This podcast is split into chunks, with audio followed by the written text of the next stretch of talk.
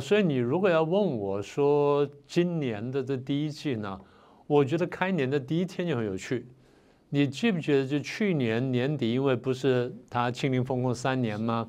然后老百姓都受不了了吗？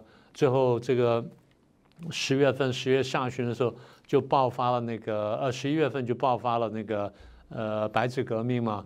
那白纸革命一下就传到这个几十个省份，然后一百多所一两百所大学。所以中共官方当然非常紧张，因为这等于有点像是一个，呃小规模的或者酝酿中的这个天安门事件，就像这种感觉。所以很快呢，大概十来天之后呢，就很快就解除了这个清零风控。那你说解除清零风控，大家就很高兴了，所以大家难免会庆祝。然后到过年的时候，你说这个因为十二月才刚刚那个结束清零风控嘛，才解封嘛，所以到了。大概两个多礼拜、三个礼拜不到时间，那大家都要过年了嘛，大过年一月一号了，所以大家习惯会放鞭炮。那中共很多地方是不许放鞭炮的，他当然有各种考量，他可以说啊，社会安全考量了，火灾什么等等。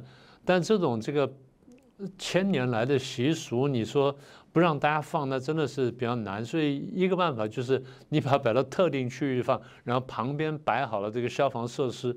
这个倒也还可以，就但是很多地方不让放，所以不让放，结果呢，老百姓就去放。那比如说，我们知道河南许昌啦，或者是辽宁的这个沈阳啦，河北的衡水，很多地方呢，其实都因为这个老百姓放这个鞭炮了或放烟花什么等等呢，而发生冲突。所以有人就把这个叫做啊，这是从白纸革命到烟花革命。